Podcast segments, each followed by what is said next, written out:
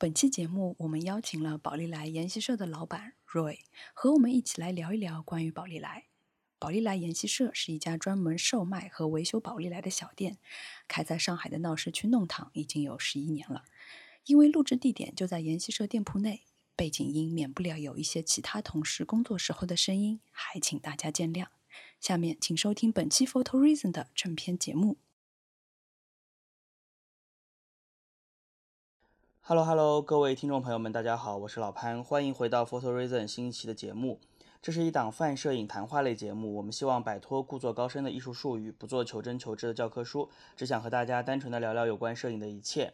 那么本期节目呢，我们请到了宝丽来研习社的主理人 Roy 来和我们一起聊聊有关于宝丽来的话题。那么今天的主播除了我之外呢，还有白熊，可以跟大家打个招呼。Hello，大家好，我是白熊。Hello，大家好，我是罗伊。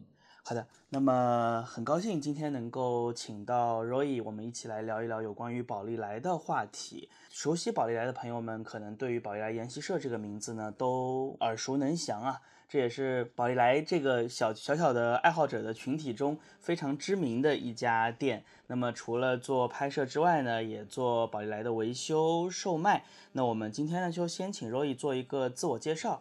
大家好，我是罗伊，然后我是宝丽来研习社的主理人。主理人这个词最近好流行啊，我觉得主理人像听上去像一个打杂的，还是你比较喜欢老板？不是叫老板好了。我本人是二零零二年开始玩宝丽来的，玩到现在大概十四年，然后开了一家店，也有十二十一年了。然后我们主要是维修和销售相机，也拍照。一家还蛮集合的蛮全面的宝丽来店，对吧？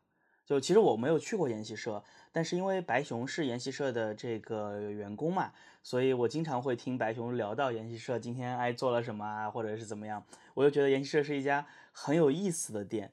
那其实我我很想问一下，这个 Roy，你是从二零二零零二年开始接触宝利来的？不是，我是从二零零八年开始接触的，就是我们我们店是开了十二十十一十二年了。啊，二零零八年，sorry，我刚我刚听错了，二零零八年开始接触宝丽来的。对对对对。啊，对，我知道你们去年是刚刚十周年店庆嘛。那你第一台宝丽来用的是什么呀？就你最开始接触宝丽来的时候，你用的第一台机器是什么？我第一台宝丽来是一台黑彩虹，当年是零九年，零九年从豆瓣的那个宝丽来小组里面买的。多少钱？三百六十块钱，我记得很清楚。三百六十块钱包邮，还挺便宜的。不便宜了，零九年的三百六十块钱，我那个时候工资也可能就两三千块钱。哦，对啊，零九年占十分之一。零九年，零九年钱很值钱，可能相当于现在的两千多块钱吧，差不多。所以你买了第一台宝丽来之后，你就开始那个时候就有要开店的想法了吗？就这个开店的计划，其实从什么时候开始的呀？没有，就是从我第一台买第一台宝丽来开始入门，中间断断续续摸索，因为那个时候。国内这种相关的资料很少的，然后就自己开始摸索，玩到大概不断的收集，大概到了一一年的时候，就家里有堆了很多这种宝丽来相机，然后那个时候就跟朋友合计了一下，就是不如搞个店面，然后把我的收藏啊和朋友的收藏啊什么的全展示出来。啊、所以宝丽来研习社出成立的初衷，它其实是一个展示空间，或者说是因为。有几个朋友喜欢这些机器，所以说，哎，我我有一个店面，就大家可以聚会啊，或者是可以交流啊，这样子。对对对对，一开始就是有点像一个，呃，像搞一个搞成一个俱乐部或者一个图书馆这样的性质，这样可以大家可以坐下来交流一下。那我之前有看到说研习社其实在维修方面还是非常厉害的，那你为什么会开始去接触宝丽来维修这件事情啊？我接触宝丽来维修，主要还是因为当时找不到地方修，因为那个时候国内不是大概零八零九年就开始停产了，停产了之后，这些老机子也没地方修。我大概一零年的时候买了一台 S X 七零，我记得是海淘的，从易贝上淘过来，大概八百块钱吧，好像那个时候。然后拿到手之后，一个是它镜头发霉，第二个是它包车光好像有点老化，就拍出来是一片白的，过曝，依稀能看到一些影子。对，然后那个时候我在人我人在杭州，然后先找杭州的一些摄影器材城的师傅去打听哪里去可以维修，然后那边师傅给了我一个上海的。后来我才知道，那其实他给了我就是星光的一个一些老师傅的电话，嗯。然后打电话过去，然后师傅因为可能也是不不太高兴修吧，因为那个时候老相机还是他他不乐意修，然后嘀嘀咕咕嘀了半天，说我这个要去看一下有没有零零件，总之言下之意就不想修嘛，就算了，然后自己就开始翻墙去国外的网站上研究什么拆机子，怎么嗯去、去修，这样慢慢就一发不可收拾了。你你是理科背景吗，Roy？对，我是理科的，应该是严格算是工科生，因为我大学学的是土木，基建已经饱和了。啊 所以，对，因为我觉得 Roy 这个思路很有意思，就是当你遇到这个没有地方修的时候，你会选择说我要去研究一下怎么去修。因为我自己的话就是一个动手能力特别差的人，就我我我现在用的是这个 Mint 六七零嘛，然后比如说我在使用的很长一就就第一第一年用它的时候，就进在镜头里面进了一根灰，然后呢，虽然拍照不影响，但是我就会从外边看到这个这个东西，就特别难受。但是我就没有想过说我要去把它拆开自己修一下，我就说哦，坚持一下，坚持一下吧，明年的时候送去送去保养一下好了。然后，所以我我我我觉得你你这思路，我就在想，哎，你会不会是工科生或者理科生这样？，就是工科生的习惯就是这样，有有什么困难自己解决。那你们现在研习社的话，一周能够修多少台机器啊？一周我不知道，反正我最巅峰的时候一天修了十台机器一，天修了十台机器，都是什么问题？都是乱七八糟的问题，比如说哪里卡住了，或者对焦不顺，或者就各种小所以都是你一个人修吗？对，就基本上是我一个人修。当然，现在店里有一些小伙伴可以帮我打下手，可以帮我把机器先拆好。这样，当然一些关键的部分还是我来修。那这种如果每天要修很多机器，就这个事情本身其实还是你会觉得枯燥吗？还是你觉得其实它本来就挺有意思的？嗯，我不觉得枯燥，就是还挺有意思的，就是把一台有故障的相机把它修好，然后让它达到原来那个接近完美的状态，其实蛮有意思的，有非常有成就感。尤其是碰到一些比较少见的问题的时候，就整个维修过程有点像一种修身养性的过程。修仙型维修，呃，按照维修的流程来说，你需要判断一下它的故障点在哪里，然后你需要把它所有的可能的故障撸一遍，要要静下心来，耐着性子去考虑。然后有时候人特别急躁的时候，就会有一种欲速则不达的那种状态，就是你非常想，有的时候我想偷懒或者想非常想着急的去处理它，之后可能到最后反而是没有那种特别好的效果。但是，一旦静下心来慢慢去弄的话，可能虽然时间会花的稍微多一点，但是却效果非常好。呃，是不是比如说有个测光不好，那测光不好的造成的原因是比较多的，所以要一个个多去排种原因造成的。对，不光是宝丽来，就是放在其他相机也这样。相机是一个很精密的结构，它的成像的效果不太好，它可能是它测光、镜头、反光板或者底片或者安装，就是底片安装的这种各方面都会都会有影响的。所以要一个个去排除。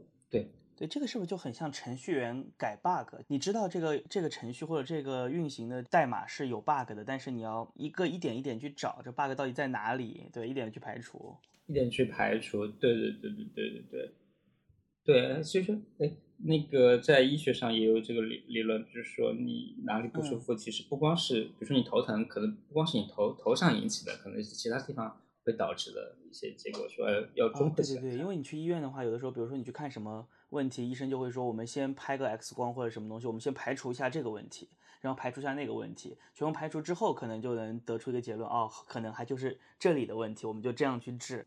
那有没有客人的机器你修不好？呃，遇到过不太好修的机器，但是总的来说是可以修好的，因为大不了就把它 全部换一遍嘛，对吧？对啊，那这个就像特修斯之船，特修斯之船，你把他的东西都换掉了，它还是原来那台机器。对啊，对啊，对啊，就就这样的。所以我有的时候会，就是有的时候客人送一台机器过来来修，我会衡量一下，就他这个机器机器值不值得修。比如说他这个机器如果换零件换过超过一大半或者百分之八十这种说法，那这个维修起来就是等于把一台好的机器拆下来缝补到它的坏的机器上，对吧？嗯，是这个道理。那为什么不直直接对？为什么不直接买台新的呢？柔姨，那你觉得我我听你聊下来的话，我觉得你好像对于维修机器这件事情还是很感兴趣的。就是在你心目中，宝丽来研习社它是一家以售卖为核心的的店，还是一家以维修为核心的店？嗯，相辅相成。相辅相成吧，因为因为我觉得如果光售卖的话，确实会比较轻松一点，会比较轻松。但是维修的话，可以带来很多没有核心竞争力、成就感和。我们就是给造福了这些外包来的。买机器，买机器有保修也是一个购买的动力。这个真的对对对，就是我们有技术在的话，也可以让大客人放心的来购买。那你遇到过的所有的宝利来的这些故障中，你觉得是人为的因素会更多一些，还是机器自然老化，或者说是机器本身带来的机械故障这些问题会更多一些？呃，目前来看，机械机器本身老化带来的故那个故障会多一些。其实就是说，很多的人他都是正常使用，但是随着时间过久了之后，像宝丽来，因为它很老嘛，就这种机器的话，它会本身就会有老化，然后损耗这样子。对的，因为它毕竟，比如说最经典的七零到现在已经快就七二年、五十年、五十年了，五十年，对，半个世纪了，半个世纪了啊。嗯，有很多地方难免会出现一些故障。那以后维修的零件是不是也会其实跟着在老化的？会的。是不是会有一天就是完全没有零件去修的？呃，等那一天到来的时候，我觉得玩胶片的人或者玩这种 的人也会也就灭绝了，也灭绝了，那也没有，那也没有。若意说没关系，到时候我自己造零件。对对对，等我们有钱了，我们就自己复刻零件。对，我感觉肯定会有会有这一天的，就是。如如果想让它维持下去的话，可能就最终 3D 打印啊，或者是其他技术手段来帮助你制造一些新的零件去替补替换它。其实其实把一台 X70 这种完全拆开的话，想复制并不是特别困难，只是说成本会有点高。呃，像一些关键零件，比如说镜头、反光板，其实只要有钱砸上去都可以做出来。其实现在觉得直接淘旧机器然后拆零件是比较省事情的一个方案，所以我们现在一直是这样。那现在我们我们研习社的话。怎么说呢？就是有一些零件也是花钱在做了，也是在自己在做了，是吧？嗯，比如说一些外壳啊，我们也花钱做啊。比如说以前那个下巴挂钩那个断掉的东西，我们也去研究过，因为它是铸造出来的。还有像反光板，我们也可以做。现在其实除了镜头没有花钱去搞，基基本上其他都能花钱搞出来。但是玻璃镜头实际上时间过得再久，它可能会好的越来越少，但是不至于说镜头到最后就找不到可以替换的配件了。因为毕竟它是玻璃嘛，呃，这我我我觉得我们应该相信中国的制造业，你只要把这个样品拿去给他们去测绘的话，他们绝对可以做出来的。就是以前我我自我自己开始做一些零件的时候，我总是抱着很怀疑的态度，然后拿给工厂去测下来，然后工厂给我一个非常完美的结果，把我惊呆了。不是，那说明找的工厂比较好。不不不不，就是我其实就是随便找了一个小工厂，然后他们可能在他们眼里这就是很很简单的一个东西。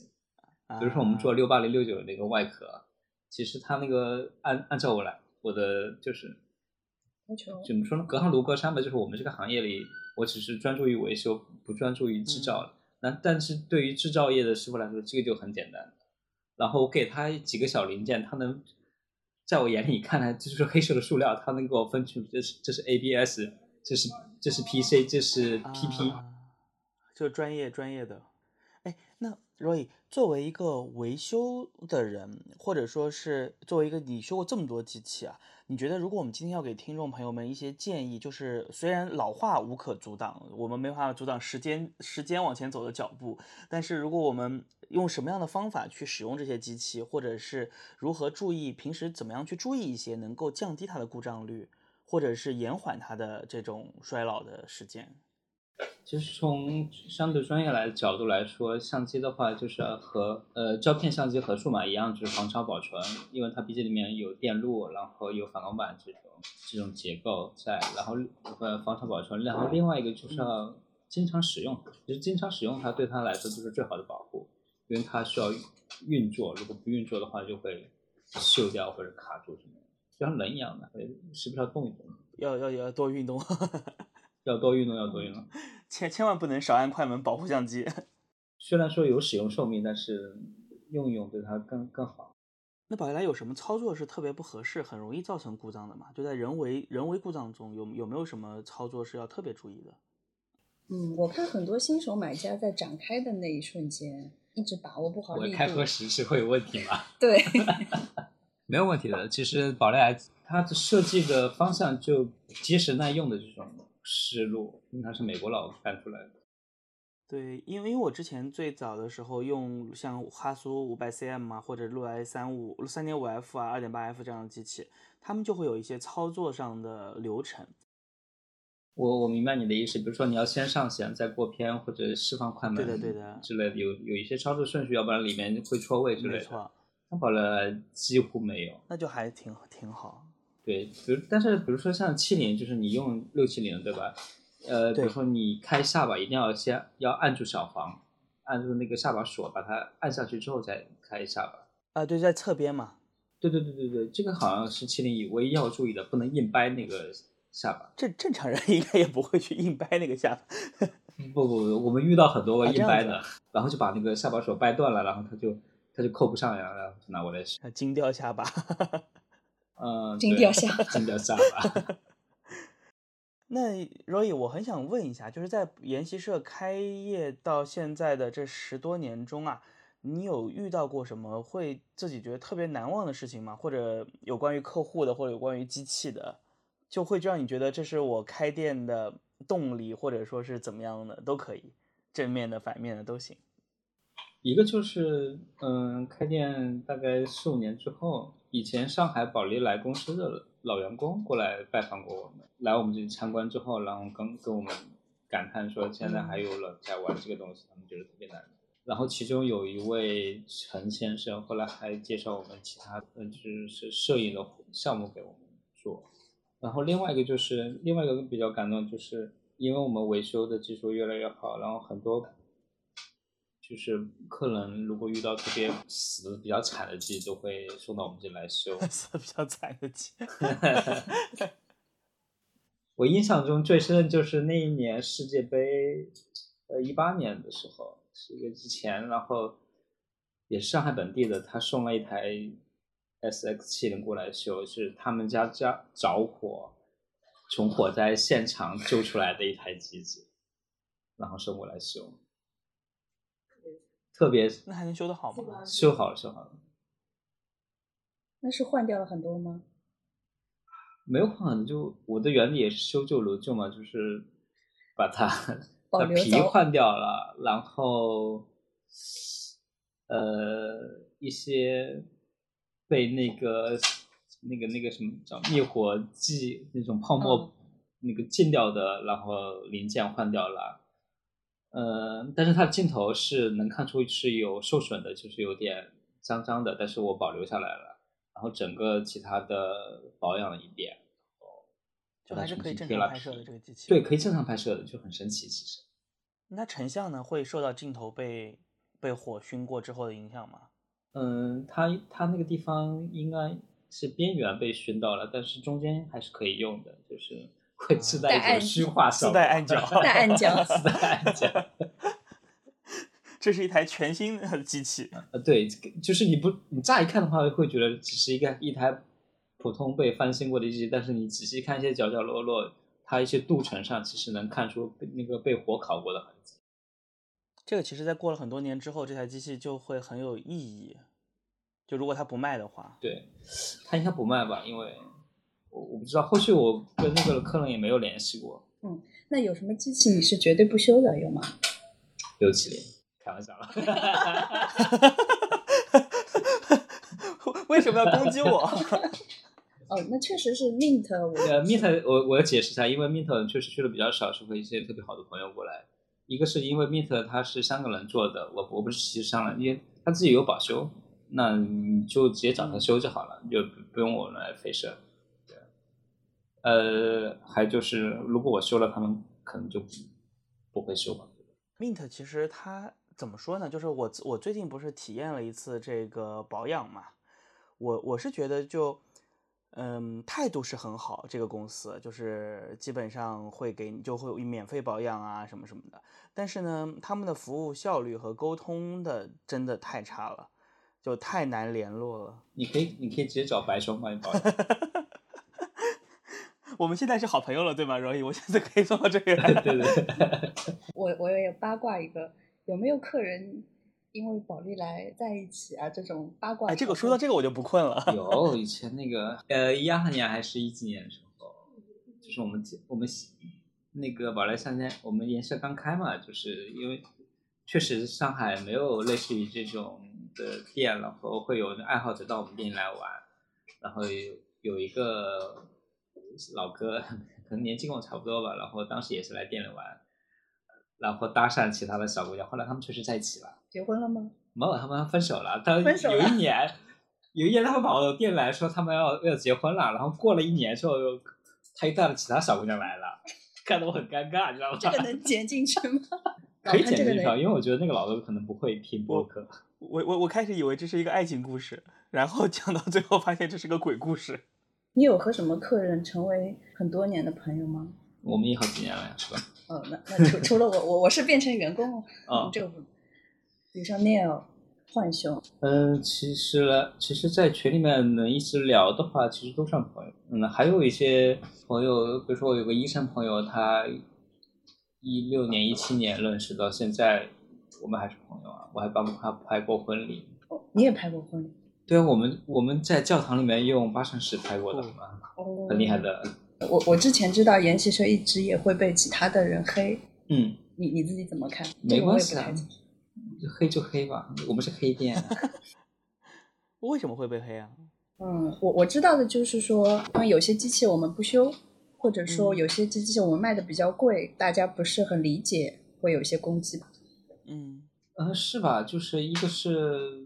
我们这些相机和维修会比较贵，我的原则是我需要用价格来减轻工作量，要不然我们会忙死。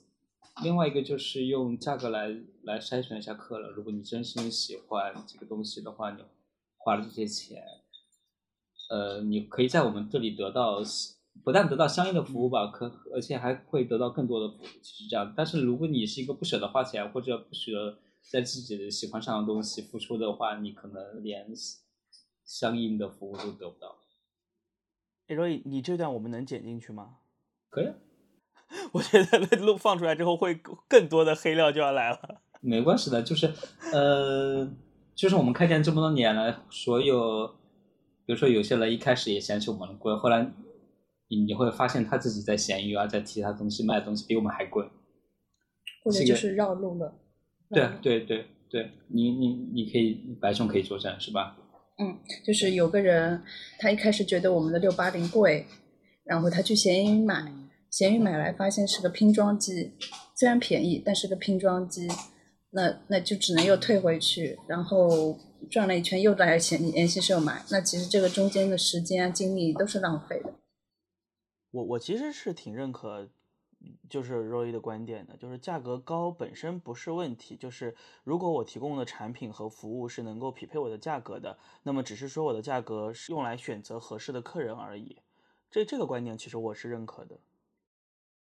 呃，对，就是是刚开始作为一个卖家来说的，其实作为一个消费者来说，我的心态是这样的，就是呃性价比高的东西只能得到性价比低的。没错，没错，这这这个我也我也我也同意。你有没有开店开不下去的时候？我要关了，我不想再开了。或者说你不开店你会干嘛？那倒没有，因为现在店里员工这么多，我要赚钱养他们呀，好累的。去年疫情的时候，对，去年疫情的时候我们都撑过去了。你是说就是很多人会撑不下去想关掉是吗？嗯，是是有这种时候吗？呃，没有这种时候啊，我觉得我喜欢这个，我我做这个能赚钱，我要干下去。那说明收入还是稳定的。嗯，所以有时候有时候确确实蛮紧张的。是疫情的时候比较紧张。疫情的时候也还好。那疫情的时候客人确实少了很多。对。嗯，那说明是前几年赚的还可以，所以疫情能撑一撑。没有，就是因为我们这个就。我们的模式是不断的去收老机子，然后翻新去卖。但疫情的时候，其实我们收老机子的也暂停了，就投入的相对来说还好，投入的也少一点。我不，我们可能就不像餐饮那样，比如说你要需要囤食材，然后去卖，如果你没卖掉，那些食材就会在会在那里烂掉。其实对我们来说，可能现在还好一点。我们这收的机器无非就是便宜点卖掉，变现会可以多撑一段时间。那你开店最大的成本在哪一块？收机子，啊在收集制，然后还有一些房租房租，然后还有一些收藏的机制，这是最大头。因为我以前也跟我家里人解释过，为什么我开这么多年也没赚到什么钱，因为一些老机子作为收藏品，然后不出售的话，就非常的是亏的。亏的。对，比如举个例子，比如说我一个月可能赚个两万块钱，但是我如果收了台老机器，然后不出售的话，可能他就要花五千块钱。就说还要买一个房子放这些机器，嗯，对。所以他们说大画幅的最高成本是一辆车吗？对，没错的，啊，是这样的，为什么？因为你需要把，你如果玩到大画幅的话，你你需要像出门时期嘛，一个一个大机器，一个三脚架，然后还有一些其他的一些设备，你必须要开车出去才对，门槛是一辆车如果。你是玩石板的话，你就更更麻烦。好，那聊到这里的话呢，有关于宝玉来研习社的一些内容就差不多了。然后我不知道听众朋友们对研习社还有什么问题，如果说有什么感兴趣的、想要聊的，也欢迎在评论区打出来。那么我们会跟 Roy 来把你们的问题传达到啊，然后说不定 Roy 会现场来回复。那么接下来的话呢，我们来聊一聊有关于宝丽来本身的事情，就是我和白熊还有 Roy，，我们三个应该都算是宝丽来的爱好者，所以我觉得我们今天也可以趁着这个机会来跟大家分享一些使用宝丽来的经验啊，或者是一些心得啊什么的。那么先问一下两位，就是你们现在都在用什么机器啊？我自己的话呢是在用 Mint 的六七零，刚才 Roy 也说到了。然后这台机器的话呢，其实是 S X 七零的原型，然后香港的这个 Mint 公司做的改装。我前两天刚刚把这台机器又加了一个电屁股，就可以用 iType 的这个相纸，所以这台机器是我一直在用的。在之前的话呢，其实我只用过一个 Now Plus，就是现在的所谓的研呃这这个这个宝丽来的官方在售卖的机器，但那台机器我觉得体验就非常糟糕，因为它是泛焦系统，所以对我来说最大的困难就是没有办法准确的选择我的对焦点。那就很会影响我自己要拍摄的内容。我不知道两位你们现在用的主力机器是什么呀？或者你们用过哪些有意思的机器，也可以跟大家分享一下。呃，我的第一台是七零，也是在研习社买的。嗯，当时还没有改六百测光的这个服务，大概用了一年之后，就是觉得太难用了。然后，嗯、因为只能用七零呃，相对纸。对，它只能用七零的相纸，然后感光度很低，然后有时候室外阴天的时候也会糊掉。然后我大概用了两年嗯之后，我又闲鱼原价出掉了。然后那台机器，呃，是是我生日后面一天，所以当时还有点舍不得。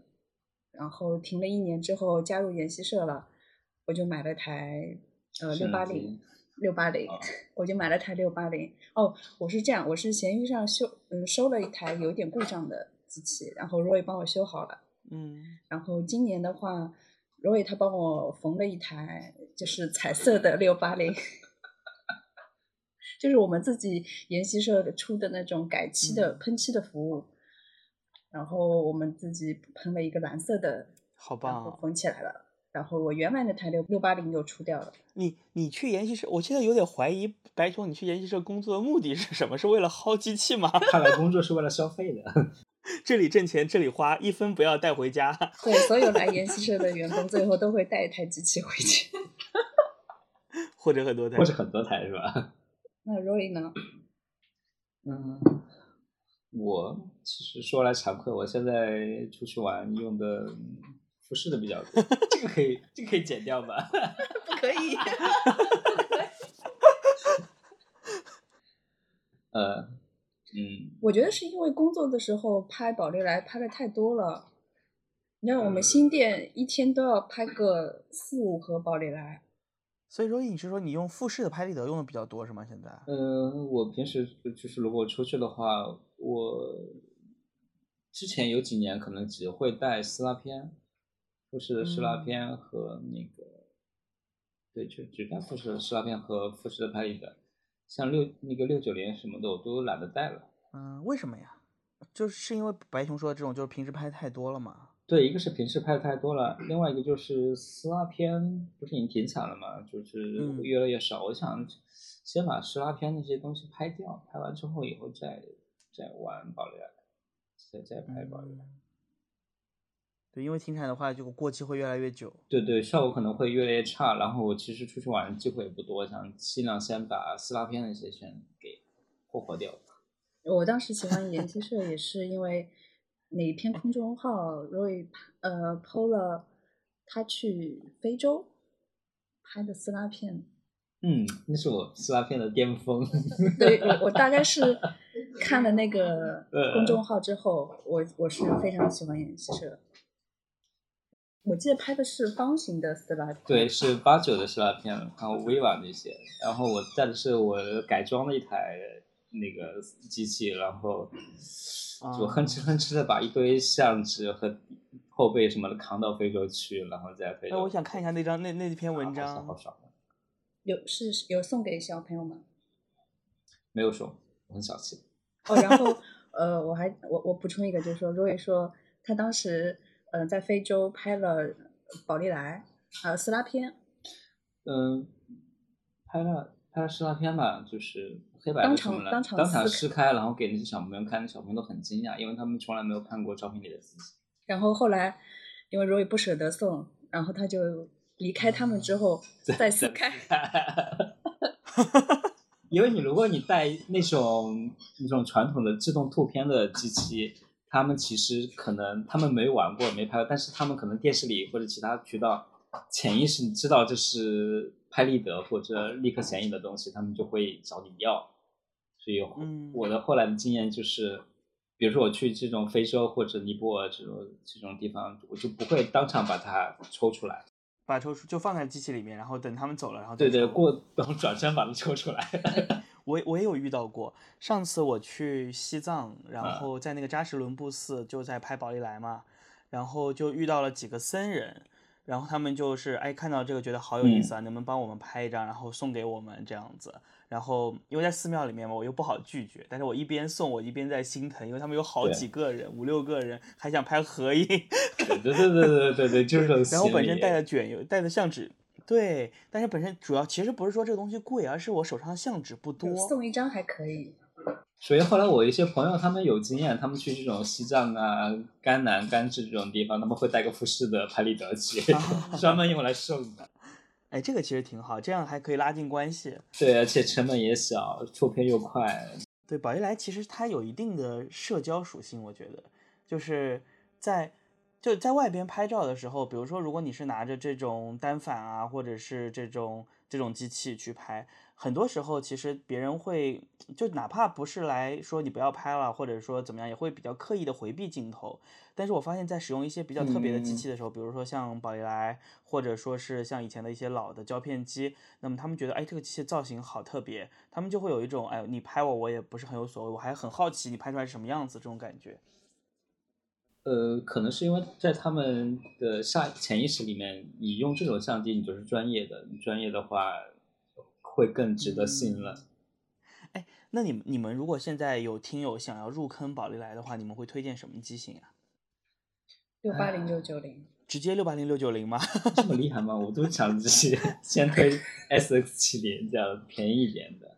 那你买七零，现在在研习社买也要买三千五，三千也对，你加底片的话要嗯三千左右了。然后你还要买闪光灯，要手动对焦。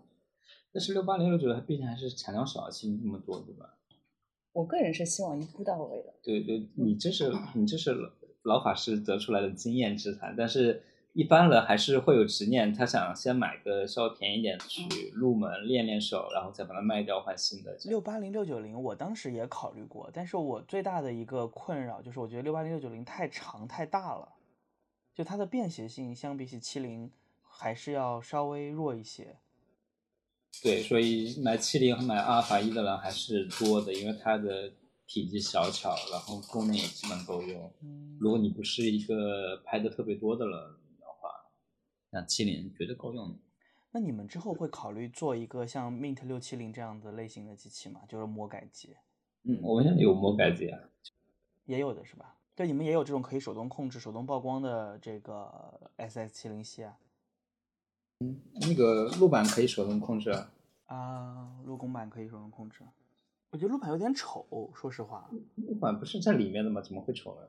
路板不是在下面的吗？它不是有一个贴片贴在下面吗？哦，你说是垫屁股是吧？啊，垫屁股对，哦，那个就是丑。真的有点丑，因为它的焊接焊接的也比较粗糙，然后直接垫在机器外边。反正我是觉得，我我本来是考虑过这个，但是我觉得我有点不能接受。但是这个外置锂电池这个，啊，就是没有特别好的方案。就是我们研习社的方案是把它贴在背上，是一个锂电之后背。那像六七零的话，它是住在底下，底下会凸起来一点。呃，其实没什么地方可以加它。我后来换的那个垫屁股的话，是在就是咱等于是把底壳拆掉，然后在这个换了一个底壳，相当于这个底壳呢会比原来的原底壳长零长八毫米。哦，我我知道这个也是现在用的比较多的，但是也是机器会稍微变成长一点吧。长一点点。如果你是六八零、六九零的话，就会变得更是的，是的，是的。所以 Roy，你会推荐是 SS 七零是吧？推荐 SS 七零。那你会有像比如说型号的这种区分吗？比如说 Original 或者是阿尔法一或者怎么样的，或者圣纳版？嗯，阿尔法一是相对比较好的。如果你预算不多的话呢，那 Original 也是可以的。像一些 Original 白机，就 Model Two 白机或者黑机，都是很实惠的选择。可能整一套也不超过两千块钱，两千左右这样上。但是应该不推荐声纳起的，声纳不好修，是故障率比较高。一个是故障率比较高，一个是它的用料就不太好，就是声纳的镜头也是亚克力的，然后经常发霉，反光板也不行，马达轴翼经常老化。声纳镜头是亚克力的，不是玻璃的吗？声纳镜头是亚克力的。啊，这个我还真不知道，我以为 S S S 七零系的镜头都是一样的。有一些小小的区别吧，就像六九零的话，它镜头也有两种啊，一种是金属做的，一种是塑料做的。所以镜头单从镜头来说，哪一款的镜头是最好的？就成像效果，相对来说六九零是最好的。对，因为我有一个朋友，他之前跟我说过，说他他觉得六九零、六八零的成，尤其是六九零的成像和七零，包括六六七零就七零改的嘛，和六七零、六八零就是有一点区别的。六九零的成像确实更锐。嗯，是肉眼可见更锐。是，哎，那宝丽来大家都知道，其实就是这个工具挺好，但是对于新手朋友们来说，不光是新手吧，我觉得，即哪怕你玩了很多年的宝丽来，废片率还是会比较高。那么你们有没有什么建议？如果我想玩宝丽来，但是呢，我又能想能稍微省一点钱，我能够降低废片率，这样子有没有什么好的方法呀？首先，不要在太冷或者太热的月份去拍，不要在正午的时候去拍，就避开太冷、太热、阳光太强烈的这种场景。我自己的话呢，其实会，如果碰到一些我觉得场景很不错，然后或者是还蛮有意思的这个主题和内容的时候，我是会用手动测光的，然后手动控制曝光，基本上还是比较稳，就相对来说成片率还是会比较高一些。但是我很不喜欢用闪光灯，这是一个问题。我不知道你们会觉得用闪光灯会降低废片率吗？因为我看到过很多的人说，哎，玩宝丽来什么的，你一定要开闪光灯，这样废片率会低。用闪光灯确实会降低废片率，但是对于你这种嗯需要自行创作的人来说，闪光灯的话拍出来照片很傻。对，它会有一种就比较，但但但是也也强光映闪的感觉。对对对对对。它也分主题，这种的话，如果是聚会上拍人像的话是可以。是的，它就很适合一个背景比较比较暗的环境，然后就你能想象中那种聚会啊、party 啊，然后拿着酒杯，然后很开心，之后最好最好是这种醉醺醺的状态的闪光灯。你看那个安迪沃霍尔拍出来就很漂亮。所以对，但日常如果拍摄一些主题的话，闪光灯并不是万用的，我觉得。选择一个好的、清楚的物体，先练手，先熟悉一下。机器，因为每台宝丽来的小脾气可能是会不一样的，要先熟悉机器，然后它的快门曝光是是，每一台其实会有一些微微的不一样，先熟悉机器吧。那 Roy 呢？你有什么建议吗？我的建议就是不要神话宝丽来相机，它毕竟也是传统的属于胶片性质的，不要觉得它是个神器，不要觉得它拍出来就一定是美美的，自己要有一些摄影基础吧。对，我特别同意你这个话。就是我之前在我们在录之前有一期节目，就是关有关于胶片的时候，我就说我现在胶片拍的很少。其中一个原因就是因为我发现有很多的胶片群就会过度的神话胶片。就只要我是胶片拍出来的，哪怕是垃圾，我也觉得我拍的很好，好像胶片就等于艺术。我觉得，我觉得你这个观点就特别好。宝丽来也是这样，就不是说宝丽来拍出来的就是好的东西。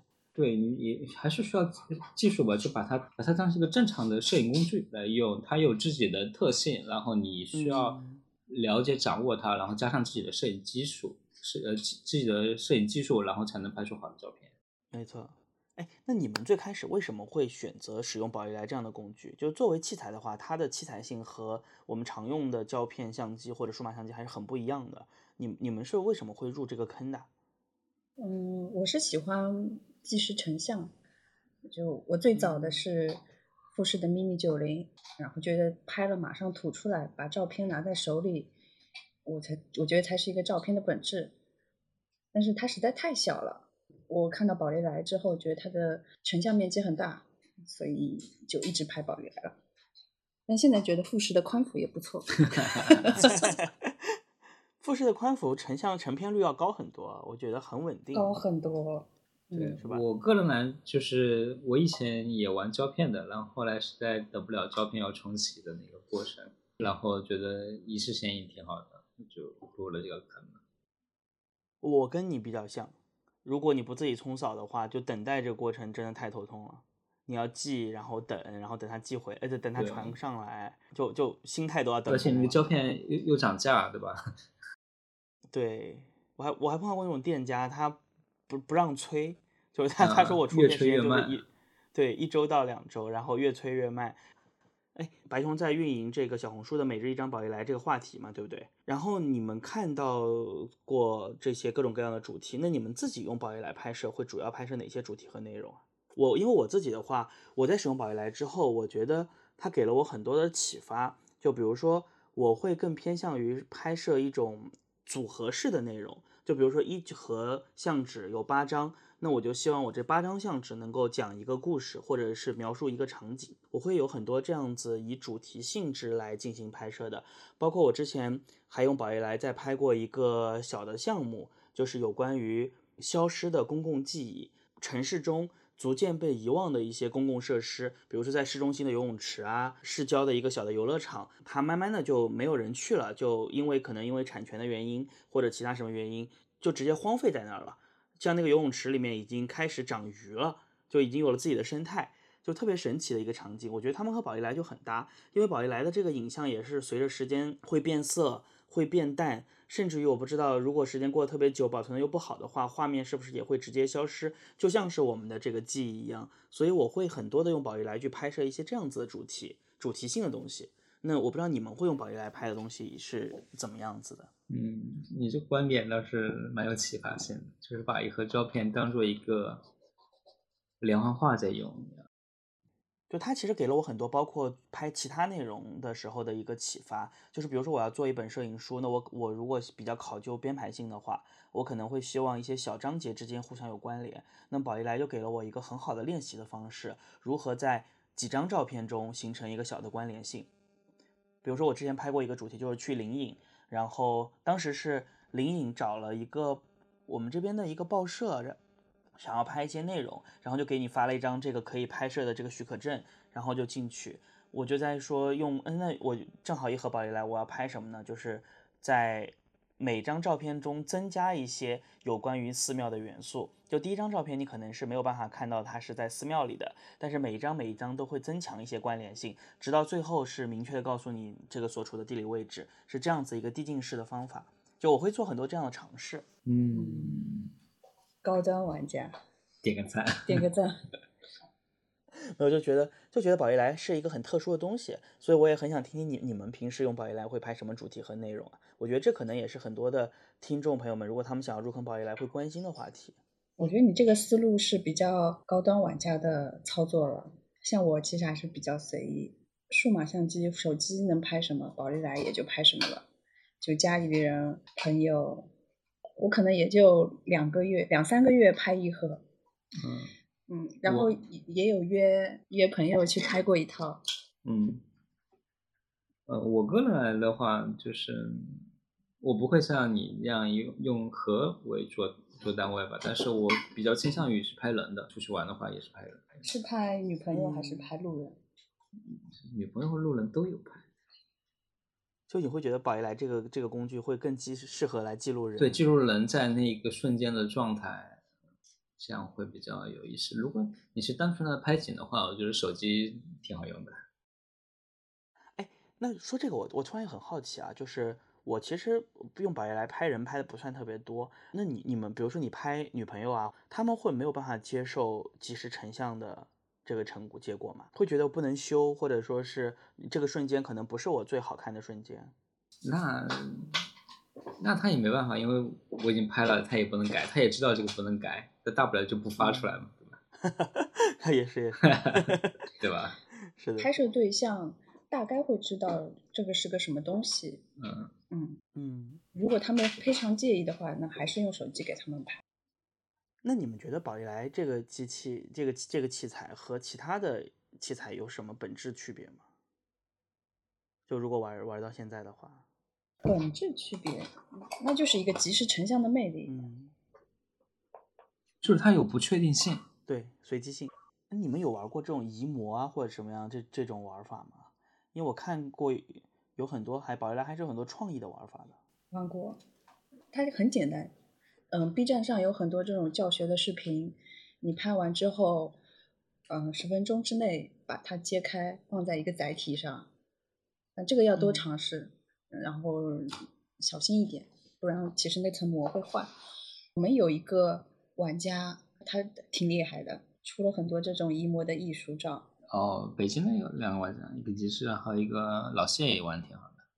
移模这个主要看自己的构思吧，就是你有想法的话，再加上一点工程能力，就可以出一些不错的作品。一幕这个东西本身我觉得挺简单的，我们一直说要做 workshop，在线索做过。在线索中。做起来，做起来，我觉得宝一来 workshop 还很有意思。嗯，对，就是我们那个新店的话，以后会出一些 workshop，因为地方够大，然后 City 呃 Walk City workshop Walk workshop，然后再加上我们本身有收上一些奇奇怪怪的机制，到时候可以集中给大家就是找个时间体验玩一下。像像现现在的话，就是那个地方主要还是给大家拍照打卡为主，workshop 之后会慢慢的丰富起来。以前有做过吗？以前有做过移模的，以前有做过撕拉片的移模，就那个撕拉片还蛮多的，然后移模，以前撕拉片八十块钱一盒，现在多少钱？现在一千二。我天呐，太可怕了。那我们讲到现在，其实一直都在讲七零系的机器嘛，就 XS 七零啊、六八零、六九零、声呐都属于这个系列。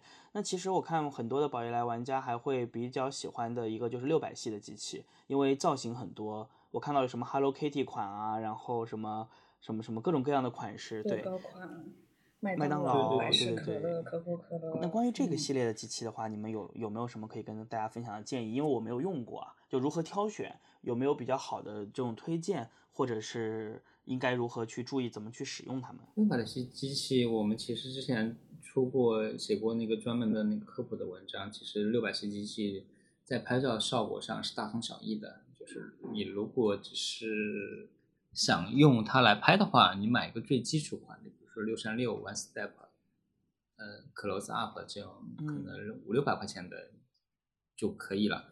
如果你想收藏的话，那就是这是一个很巨大的坑。因为它花样真的太多了。对对对，因为当年八九十年代宝丽来特别红啊，就是相当于现在苹果这种地位嘛，就会很有很多厂去找他们联名，然后就出了很多那个五彩五颜六色的这种款型，然后也有好多单。那六零零机器和七零机器的使用上有什么区别？它是自动的吗？还是也可以手动控制啊？它是半自动的，它的设计的初衷就是给一些有一点摄影基础的人用的，在一些聚会上或者就这种商业用途上用。你不需要太多的对焦呃，不能手动对焦，不能手动对焦，你只要取景，啊然后按快门就可以了。啊，所以它也是泛焦系统。泛焦系统。有一些机型它自称是有自动对焦，就有 A A F，但其实它是里面是给你内置了一到四组镜头，然后它会根据距离自动判断用哪一组镜头，就是自动泛焦。因为它景深很大嘛，加上闪光灯，然后光光圈一说，它景深完全能够覆盖到。我是觉得有很多影视作品里面会有演员拿着六百的机器，这很多客人会觉得这个还挺艺术的。就挺可爱的，反正我感觉就是有各种各样造型，就觉得挺挺有意思。但是我一直没有没有说想过要去买六百的机器，只是觉得它好像很好看。呃，你可以考虑买个一两台，把它做成照片墙，放在家里做摆设，挺挺复古，挺可爱的。嗯，有道理。嗯，是是，你们你们那个店里面是不是也有很多放在外面都是六百系的？对我们那个六百式的相机墙还是蛮壮观的哦。一百二十台，对，一百二十台吗？一百二十台。二十台，数过了。哦，欢迎来打卡。哎，那那你们会推荐玩家如果说想要入门宝丽来买六百系吗？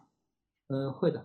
有如果有些新手，他想花个一千多块钱体验一下、入门一下，其实六百系其实非常好的一个选择。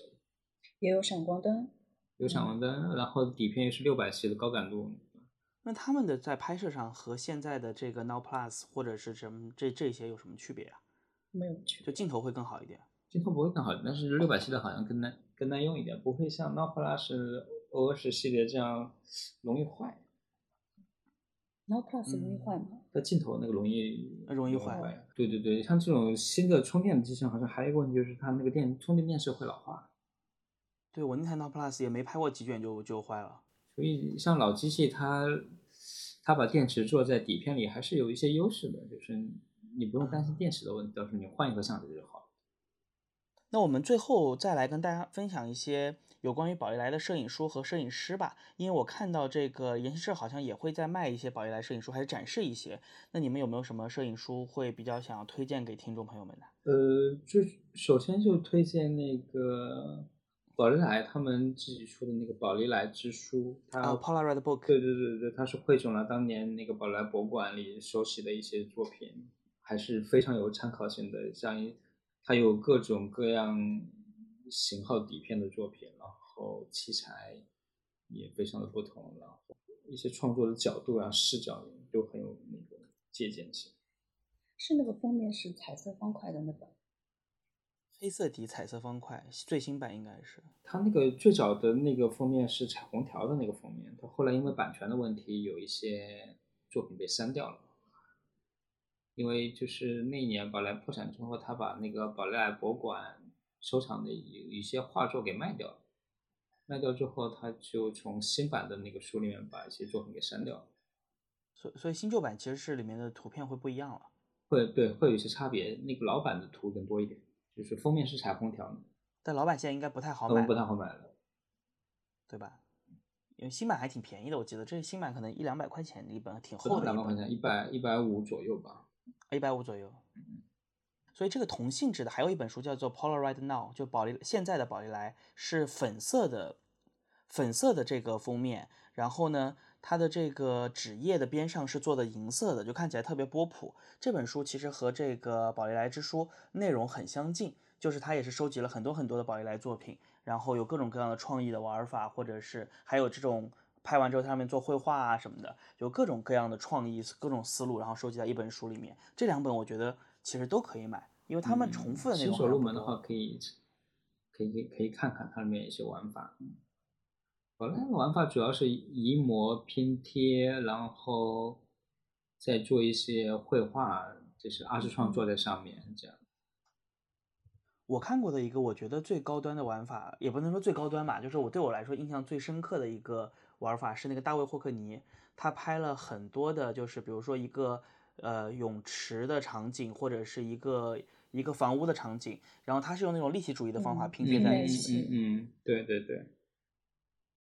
玩拼贴的有几个比较著名的，一个是意大利的一个老哥，他是用宽幅，然后拍那种名人的肖像，就是比如说德普啊，这名字很难念，我念不出来。嗯，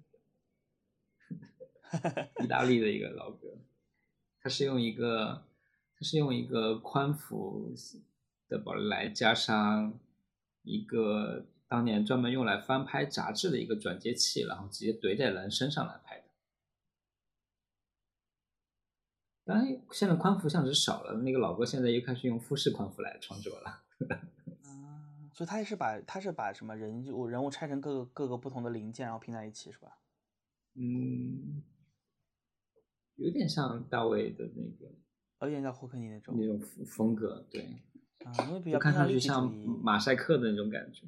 对，它会让你，它会让你想到这种毕加索啊，或者是这个克拉克啊之前的那些作品，就很像，很有意思。对对对，他就看把人体的把人体每个部位解构出来，然后再缝合在一起。但是角度又有点不一样，所以你是完全立体主义的创作方式，这个我印象特别深刻，我觉得我觉得特特别酷。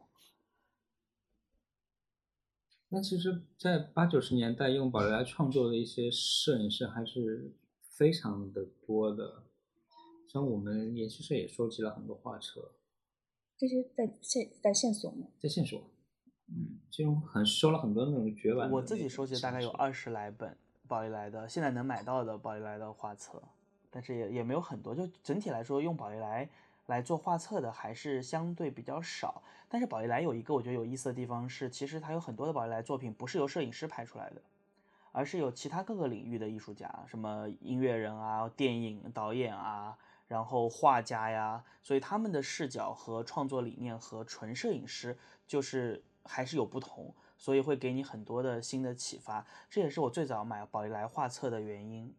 对，就是它，它就是在数码摄影之前的一种拍摄工具，然后对记录生活的一种工具。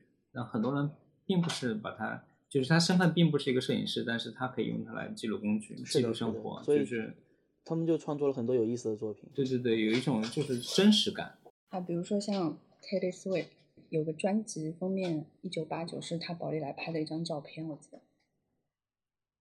其实以前有很多这种唱片啊、书，它是用宝来照片来做封面的。那是不是用的艺术家、电影导演啊拍的多了，然后让他的逼格上去了，会让人家觉得这个嗯，相辅相成吧。我觉得还是这个东西好，就是有这种，一个是社交属性，一个是记录确实有记录工具的这种。哎，你说成那个还有那个库布里克也是用嗯宝丽来的呀，他用他拍那个《太空漫游》二零零一的时候用那个幺二零 D 拍了很多这种现场。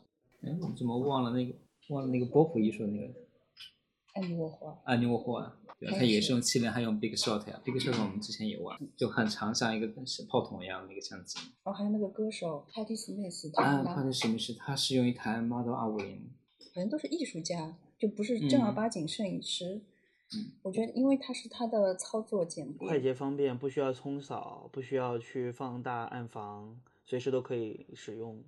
它对他们就是一个工具，对他们就是当当时就是一个工具，摄影工具。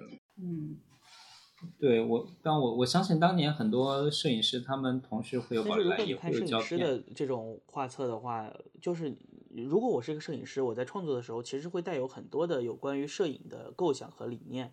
但是这些其他领域的艺术家在用宝丽来进行创作的时候，会显得更加自由，所以他们做出来的东西就会有一些，我是觉得有一些很 charming 的地方，就会就会和摄影师不一样，打开思路是吧？打开思路就是不要僵化了。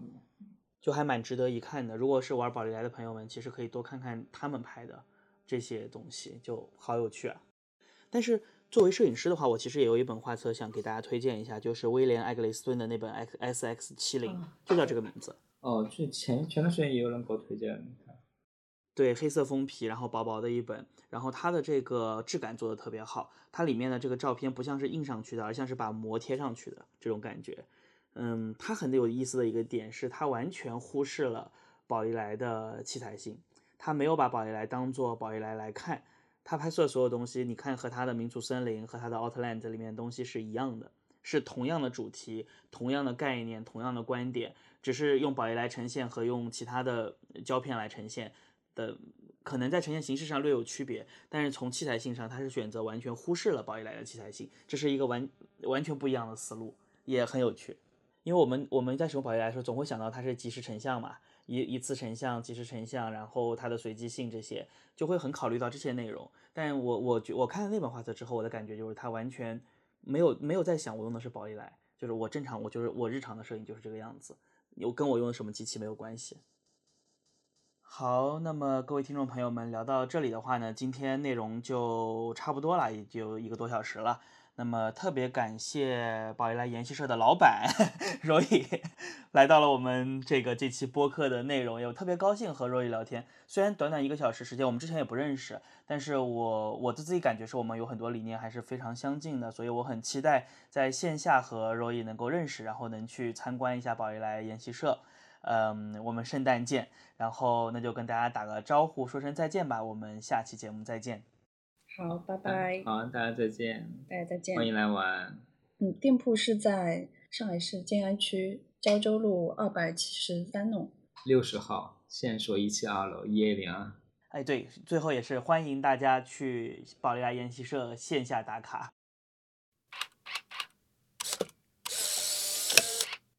叮叮，感谢你听到这里。最后，我还邀请了两位宝利来玩家，他们呢是研习社的群友。有请他们简单说一说他们眼里的宝丽来研习社。那第一位呢，是在日本留学的蜗居小浣熊。Hello，大家好，这里是浣熊。时间真的过得很快，距离我第一次去研习社已经过去了七年的时间了。不管是最后一次去呢，还是第一次去宝丽来研习社，都给我一种非常温馨的感觉，这点是从来没有变过的。但是每次去呢，又和不同的人，又会遇到不同的朋友，所以每次去都是非常新颖的体验。宝丽来研习社在我眼中呢，一直都是我心目中宝丽来该有的样子。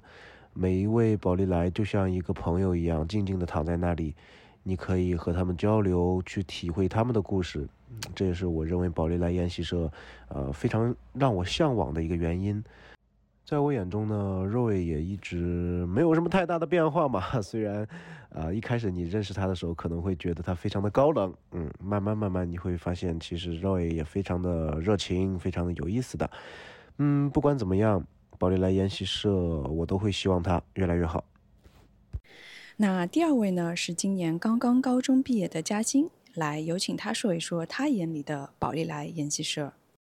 Hello，大家好，我是贾欣，我在研习社已经买了三台宝丽来了。嗯，我最推荐的宝丽来其实是宝丽来六八零，因为我觉得它性价比非常高。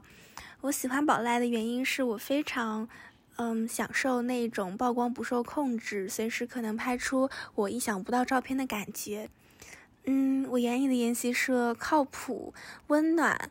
嗯，具有人情味，是我觉得非常温暖的一个大家庭。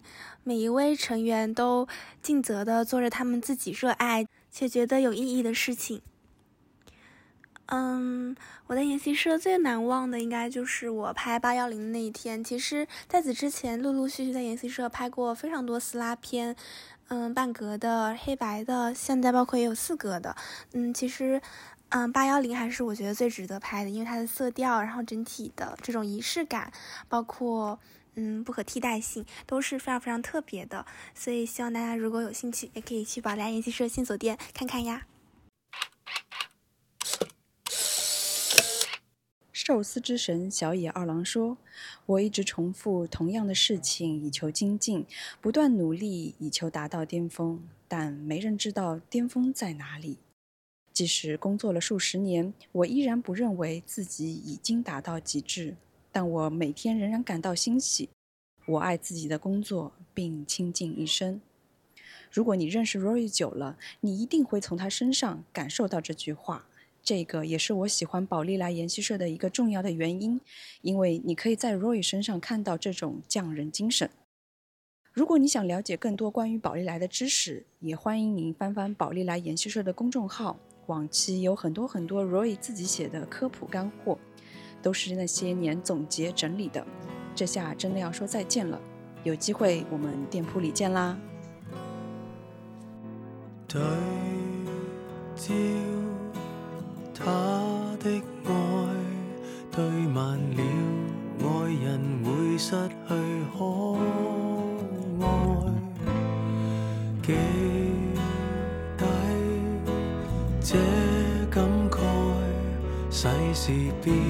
有没有将你掩盖？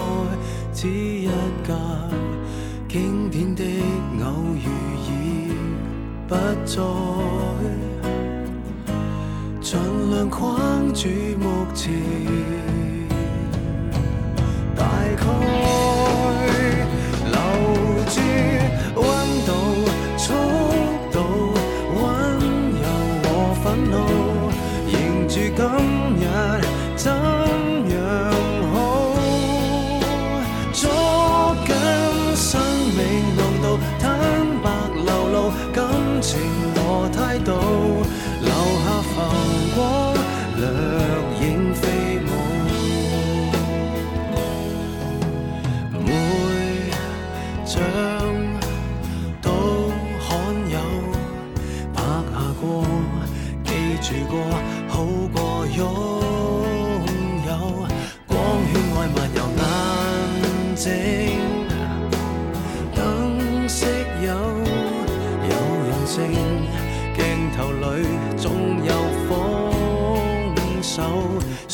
那即影即有，愁兴菲林都已拆走，但是冲动用完，又再有。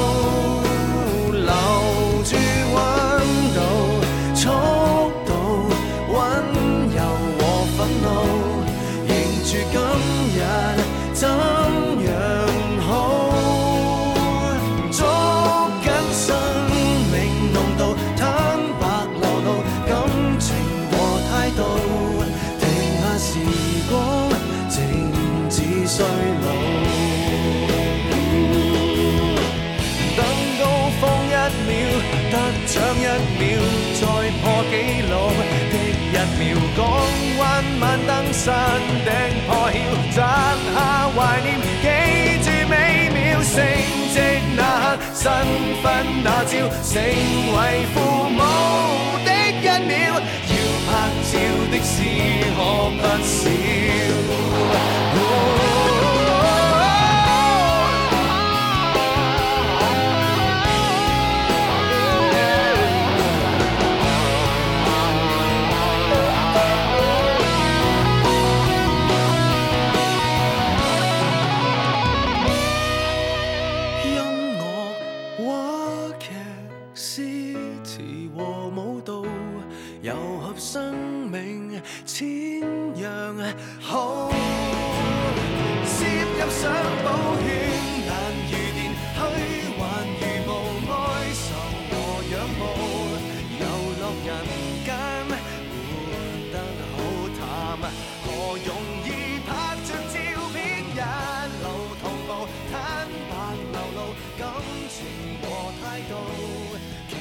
人生并非虚耗。